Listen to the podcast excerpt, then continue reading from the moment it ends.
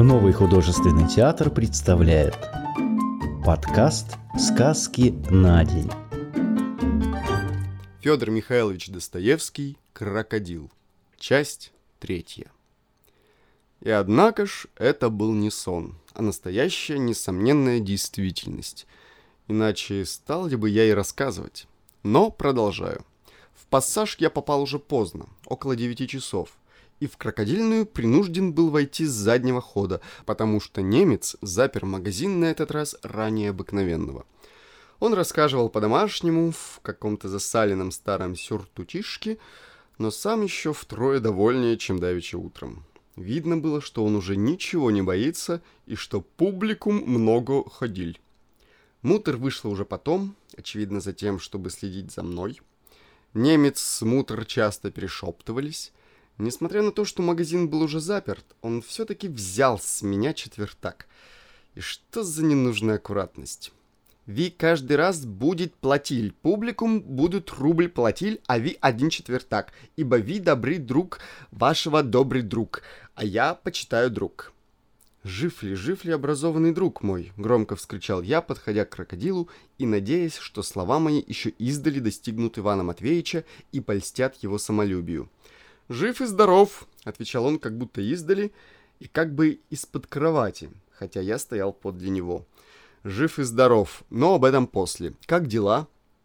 Как бы нарочно не расслышав вопроса, я было начал с участием и поспешностью сам его расспрашивать, как он, что он и каково в крокодиле, и что такое вообще внутри крокодила.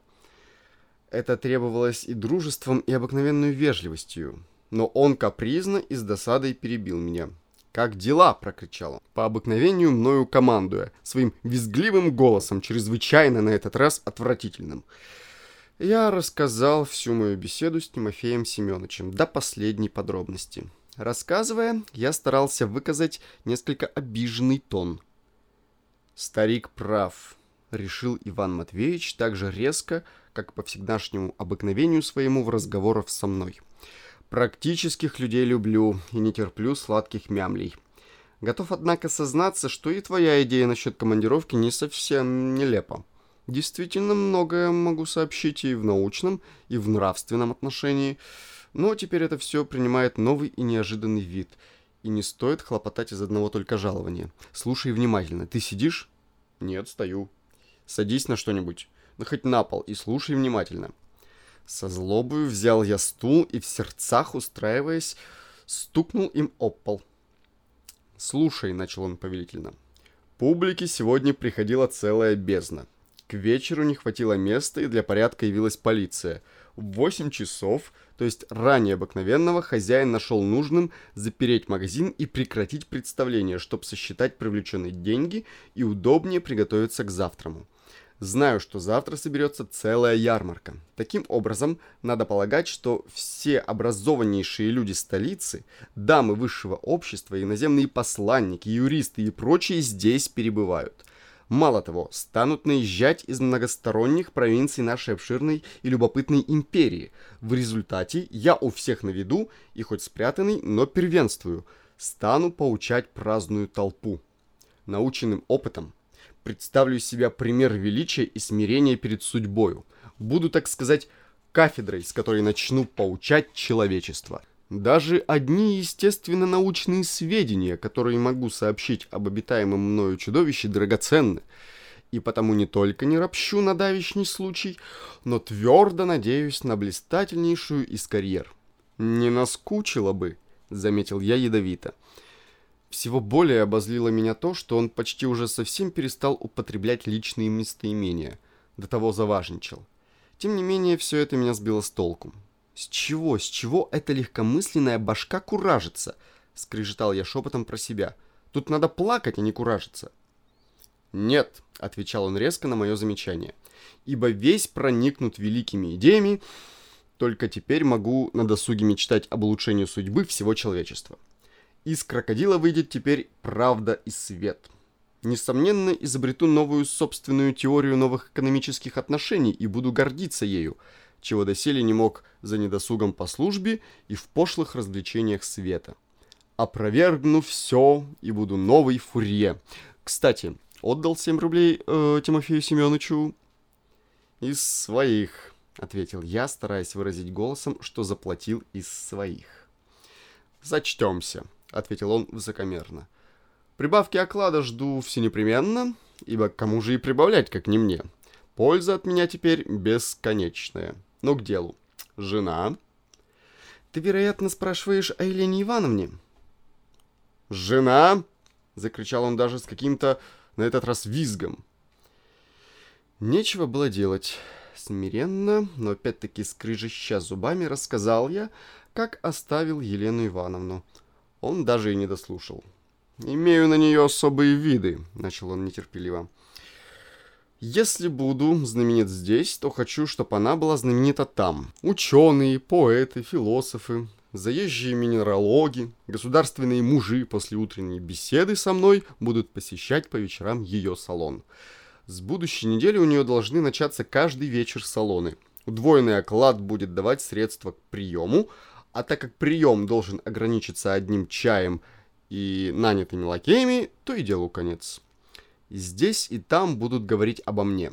Давно жаждал случая, чтобы все говорили обо мне, но не мог достигнуть, скованный малым значением и недостаточным чином.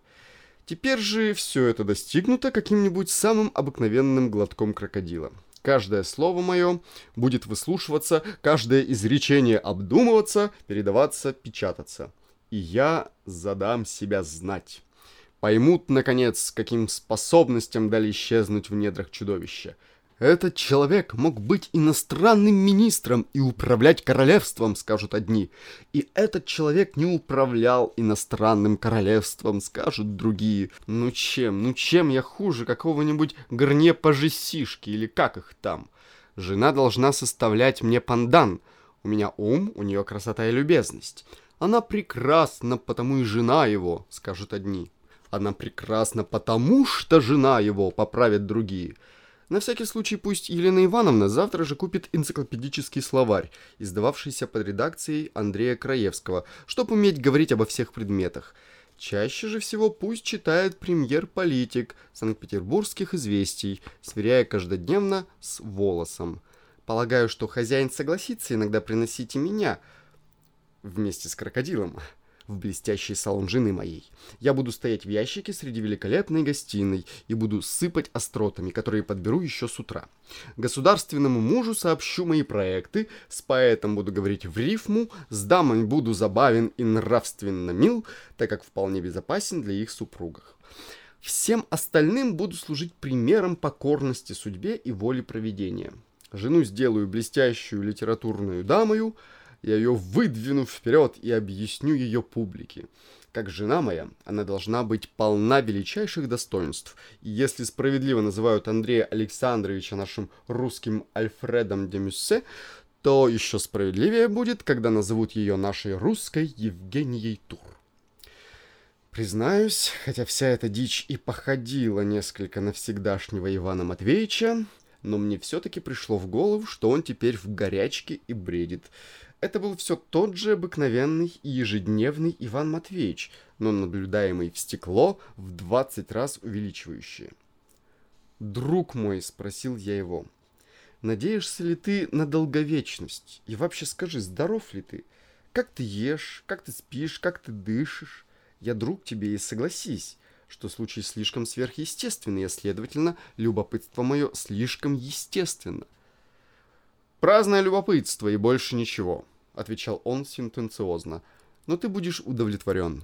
Спрашиваешь, как устроился я в недрах чудовища? Во-первых, крокодил, к удивлению моему, оказался совершенно пустой. Внутренность его состоит как бы из огромного пустого мешка, сделанного из резинки, вроде тех резиновых изделий, которые распространены у нас в Гороховой, в Морской и, если не ошибаюсь, на Вознесенском проспекте. Иначе сообрази, мог ли бы я в нем поместиться. «Возможно ли?» — вскричал я в понятном изумлении. «Неужели крокодил совершенно пустой?» «Совершенно!» — строго и внушительно подтвердил Иван Матвеевич. «И, по всей вероятности, он устроен так по законам самой природы.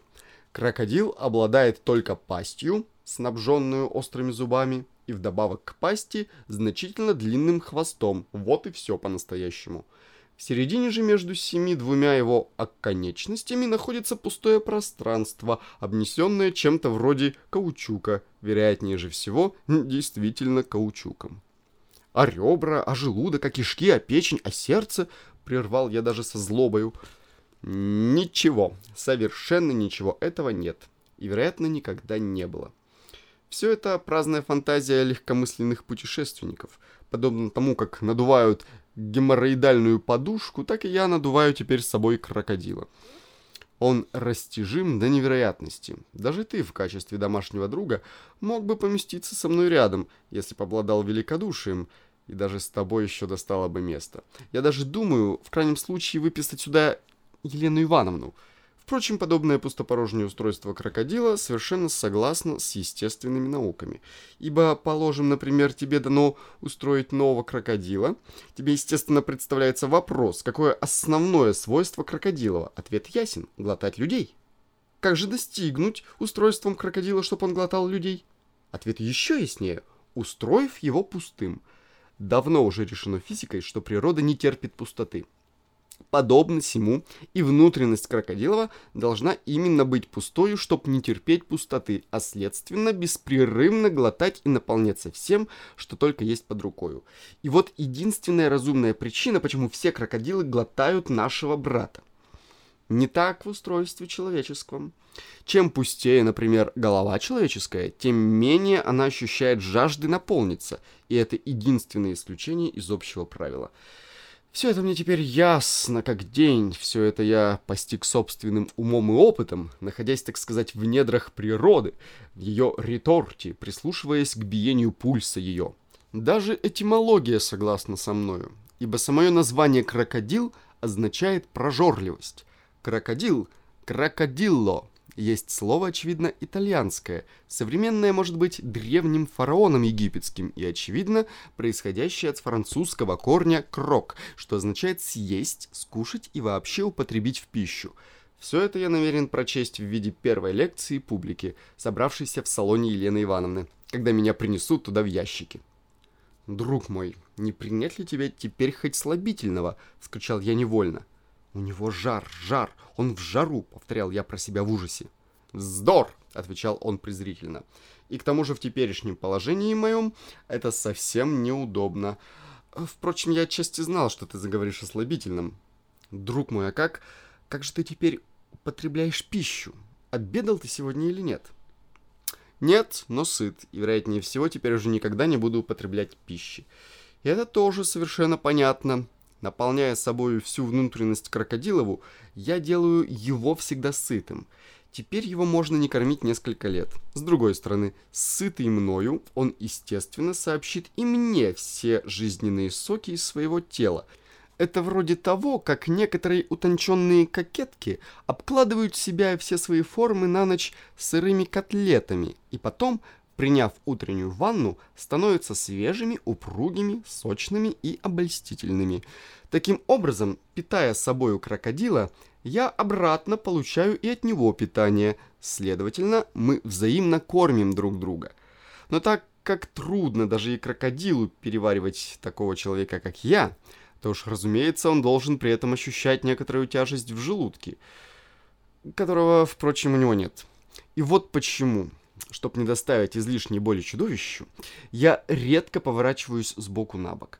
И хотя бы и мог ворочаться, но не делаю всего из гуманности. Это единственный недостаток теперешнего моего положения. И в аллегорическом смысле Тимофей Семенович справедлив, называя меня лежебокой. Но я докажу, что и лежа на боку, Мало того, что только лежа на боку и можно перевернуть судьбу человечества. Все великие идеи и направления наших газет и журналов, очевидно, произведены лежебоками. Вот почему и называют их идеями кабинетными. Но наплевать, что так называют. Я изобрету теперь целую социальную систему, и ты не поверишь, как это легко. Стоит только уединиться куда-нибудь подальше в угол, или хоть попасть в крокодила, закрыть глаза – и тотчас же изобретешь целый рай для всего человечества. Давича, как вы ушли, я тотчас же принялся изобретать и изобрел уже три системы. Теперь изготовляю четвертую. Правда, сначала надо все опровергнуть, но из крокодила так легко опровергать. Мало того, из крокодила как будто это виднее становится. Впрочем, в моем положении существуют и еще недостатки, хотя и мелкие. Внутри крокодила несколько сыра и как будто покрыто слизью, да. Сверх того еще несколько пахнет резинкой, точь в точь, как от моих прошлогодних калош. Вот и все, более нет никаких недостатков. Иван Матвеевич, прервал я, все это чудеса, которым я едва могу верить. И неужели, неужели ты всю жизнь не намерен обедать. О каком вздоре заботишься ты, беспечная праздная голова? Я тебе о великих идеях рассказываю, а ты Знай же, что я сыт уже одними великими идеями, озрившими ночь меня окружавшую. Впрочем, добродушный хозяин чудовища, сговорившись с добрейшую мутор, решили давеча промеж себя, что будут каждое утро просовывать в пасть крокодила изогнутую металлическую трубочку вроде дудочки, через которую я мог бы э, втягивать в себя кофе или бульон с размоченным в нем белым хлебом. Дудочка уже заказана по соседству, но полагаю, что это излишняя роскошь. Прожить же, надеюсь, по крайней мере тысячу лет, если справедливо, что по стольку лет живут крокодилы. О чем, благо напомнил, справься завтра же в какой-нибудь естественной истории и сообщи мне, ибо я мог ошибиться, смешав крокодила с каким-нибудь другим ископаемым. Одно только соображение несколько смущает меня. Так как я одет в сукно, а на ногах у меня сапоги, то крокодил, очевидно, меня не может переварить. Сверх того, я живой, и потому сопротивляюсь перевариванию меня всею моею волею, ибо понятно, что не хочу обратиться в то, во что обращается всякая пища, так как это было бы слишком для меня унизительно. Но боюсь одного. В тысячелетний срок сукно сюртука моего, к несчастью, русского изделия может истлеть, и тогда я, оставшись без одежды, несмотря на все мое негодование, начну, пожалуй, и перевариваться — и хоть днем я этого ни за что не допущу и не позволю, но по ночам во сне, когда воля отлетает от человека, меня может постичь самая унизительная участь какого-нибудь картофеля, блинов или телятины.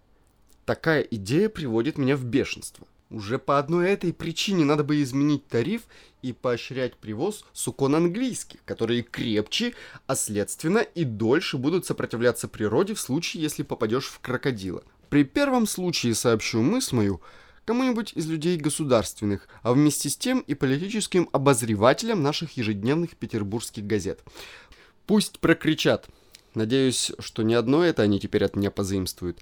Предвижу, что каждое утро целая толпа их, вооруженная редакционными четвертаками, будет тесниться вокруг меня, чтобы уловить мои мысли насчет вчерашних телеграмм.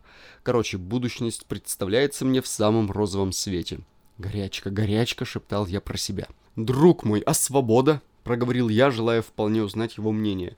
Ведь ты, так сказать, в темнице, тогда как человек должен наслаждаться свободою. Ты глуп, отвечал он. Люди дикие любят независимость, люди мудрые любят порядок. А нет порядка? Иван Матвеевич, пощади и помилуй. Молчи и слушай, взвизнул он в досаде, что я перебил его. Никогда не воспарял я духом так, как теперь. В моем тесном убежище одного боюсь – литературной критики толстых журналов и свиста сатирических газет наших. Боюсь, что легкомысленные посетители, глупцы и завистники и вообще нигилисты не подняли меня на смех. Но я приму меры. С нетерпением жду завтрашних отзывов публики, а главное – мнение газет. О газетах сообщи завтра же. Хорошо, завтра же принесу сюда целый ворох газет. Завтра еще рано ждать газетных отзывов, ибо объявления печатаются только на четвертый день. Но отныне каждый вечер приходи через внутренний ход со двора. Я намерен употреблять тебя как моего секретаря. Ты будешь мне читать газеты и журналы, а я буду диктовать тебе мои мысли и давать поручения. В особенности не забывай телеграмм. Каждый день, чтобы были здесь все европейские телеграммы. Но довольно. Вероятно, ты теперь хочешь спать. Ступай домой и не думай о том, что я сейчас говорил о критике. Я не боюсь ее. Ибо Сама она находится в критическом положении. Стоит только быть мудрым и добродетельным, и непременно станешь на пьедестал. Если не Сократ, то Диоген, или то и другое вместе, и вот будущая роль моя в человечестве. Так легкомысленно и навязчиво, правда в горячке, торопился высказаться передо мной Иван Матвеевич, подобно тем слабохарактерным бабам, про которых говорит пословица, что они не могут удержать секрета. Да и все то, что сообщил он мне о крокодиле, показалось мне весьма подозрительным. Ну как можно, чтобы крокодил был совершенно пустой? Бьюсь об заклад, что в этом он прихвастнул из тщеславия и отчасти, чтобы меня унизить. Правда, он был больной, а больному надо уважить. Но, признаюсь откровенно, я всегда терпеть не мог Ивана Матвеевича. Всю жизнь, начиная с самого детства, я желал и не мог избавиться от его опеки. Тысячу раз хотел было я с ним совсем расплеваться, и каждый раз меня опять тянуло к нему. Как будто я все еще надеялся ему что-то доказать и за что-то отомстить. Странная вещь эта дружба. Положительно могу сказать, что я на девять десятых был с ним дружен из злобы. На этот раз мы простились, однако же с чувством. «Ваш друг очень умный человек», — сказал мне в полголоса немец, собираясь меня провожать. Он все время прилежно слушал наш разговор. «А пропас», — сказал я, — «чтоб не забыть, сколько бы вы взяли за вашего крокодила на случай, если бы вздумали у вас его покупать?» Иван Матвеевич, слышавший вопрос, с любопытством выжидал ответа. Видимо было, что ему не хотелось, чтобы немец взял мало. По крайней мере, он как-то особенно крякнул при моем вопросе. Сначала немец и слушать не хотел, даже рассердился. «Никто не смеет покупать мой собственный крокодиль!» — вскричал он яростно и покраснел, как вареный рак. Я не хотите продавать крокодиль. Я миллион талер не возьму брать за крокодиль. Я 130 талер сегодня с публикум брал, а завтра 10 тысяч талер собирал. А потом 100 тысяч талер каждый день собирал. Не хочу продавать. Иван Матвеевич даже захихикал от удовольствия. Скрипя сердце, хладнокровно и рассудительно, ибо исполнял обязанность истинного друга, намекнул я сумасбродному немцу, что расчеты его не совсем верны, что если он каждый день будет собирать по сто тысяч, то в четыре дня у него перебывает весь Петербург, и потом уже не с кого будет собирать, что в животе и смерти волен Бог, что крокодил может когда-нибудь лопнуть, а Иван Матвеевич заболеть и помереть, и прочее, и прочее. Немец задумался. «Я будет ему капли из аптеки даваль», — сказал он, надумавшись. «И ваш друг не будет умираль». «Капли каплями», — сказал я. «Но возьмите и то, что может затеяться судебный процесс. Супруга Ивана Матвеевича может потребовать своего законного супруга. Вы вот намерены богатеть, а намерены ли вы назначить хоть какую-нибудь пенсию Елене Ивановне?» «Нет, не михваль!» — решительно и строго отвечал немец. «Нет, не мироваль!» — подхватила даже со злобою мутр. «Итак, не лучше ли вам взять что-нибудь теперь, разом, хоть и умеренное, но верное и солидное, чем предаваться неизвестности? Долгом считаю присовокупить, что спрашиваю вас не из одного только праздного любопытства». Немец взял мутор и удалился с нею для совещаний в угол, где стоял шкаф с самой большой и безобразнейшей из всей коллекции обезьяной. «Вот увидишь», — сказал мне Иван Матвеевич. Что до меня касается, я в эту минуту сгорал желанием, во-первых, избить больно немца, во-вторых, еще более избить мутор, а в-третьих, всех больше и больнее избить Ивана Матвеевича за безграничность его самолюбия — но все это ничего не значило в сравнении с ответом жадного немца. Насоветовавшись с своей мутор, он потребовал за своего крокодила 50 тысяч рублей билетами последнего внутреннего займа с лотереей, каменный дом в Гороховой и при нем собственную аптеку и вдобавок чин русского полковника. «Видишь?» – торжествуя прокричал Иван Матвеевич. «Я говорил тебе, Кроме последнего безумного желания производства в полковнике, он совершенно прав, ибо вполне понимает теперешнюю ценность показываемого им чудовища. Экономический принцип прежде всего. «Помилуйте!» — яростно закричал я немцу. «Да за что же вам полковника-то? Какой вы подвиг совершили или какую службу заслужили? Какой военной славы добились? Ну не безумец ли вы после этого?» «Безумный!» — вскричал немец, обидевшись. «Нет, я очень умный человек, а вы очень глуп. Я заслужил полковник, потому что показал крокодиль, а в нем живой гофрат сидел. а русский не может показать крокодиль, а в нем живой Говхат Сидиль. Я чрезвычайно умный человек и очень хочу быть полковник. «Так прощайте же, Иван Матвеевич!» — скричал я, дрожа от бешенства, и почти бегом выбежал из крокодильной.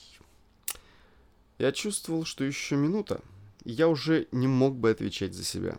Неестественные надежды этих двух болванов были невыносимы. Холодный воздух, освежив меня несколько, умерил мое негодование. Наконец, энергически плюнув раз до пятнадцати в обе стороны, я взял извозчика, приехал домой, разделся и бросился в постель. Всего досаднее было то, что я попал к нему в секретари. Теперь, умирая там от скуки каждый день, исполняя обязанности стенного друга, я готов был прибить себя за это и действительно, уже потушив свечку и закрывшись одеялом, ударил себя несколько раз кулаком по голове и по другим частям тела. Это несколько облегчило меня, и я, наконец, заснул даже довольно крепко, потому что очень устал. Всю ночь снились мне только одни обезьяны, но под самое утро приснилась Елена Ивановна. Другие выпуски подкаста ищите в популярных библиотеках подкастов по поисковому запросу «Сказки на день», а также в социальных сетях в группах Нового художественного театра, где найдете еще много чего интересного.